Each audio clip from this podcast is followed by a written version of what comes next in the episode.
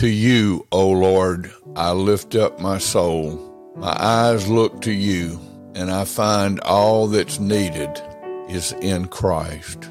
Father, as we go into this new day, help me, help each of us to go with a heart for you, loving you above all else, with all of our heart, soul, and mind, and loving our neighbor as ourself. Father, forgive me, forgive us, cleanse us of all unrighteousness, and lead us, Heavenly Father, in the way that is everlasting.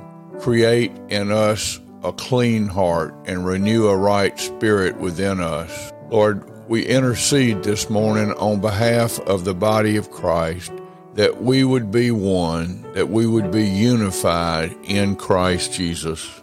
We pray for those who have never been born again that today would be the day of salvation that by grace alone, through faith alone, in Jesus Christ alone, many would come to a saving knowledge of Jesus this very day. Thank you, Lord. By your grace, this happens.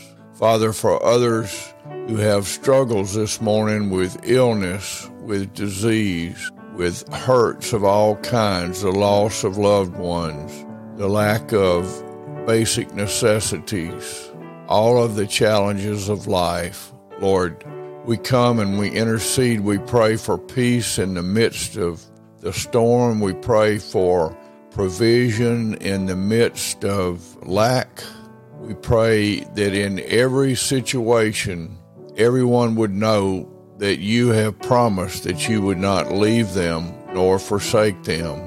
And may they be encouraged by your promises and by your presence. May I be encouraged by those. Lord, we know that you hear our prayer because we're praying according to your will, Lord. We don't want our will done in heaven. We want your will done on earth in my heart, in each of our hearts, that we would live fully surrendered to you, all in for Jesus. Amen.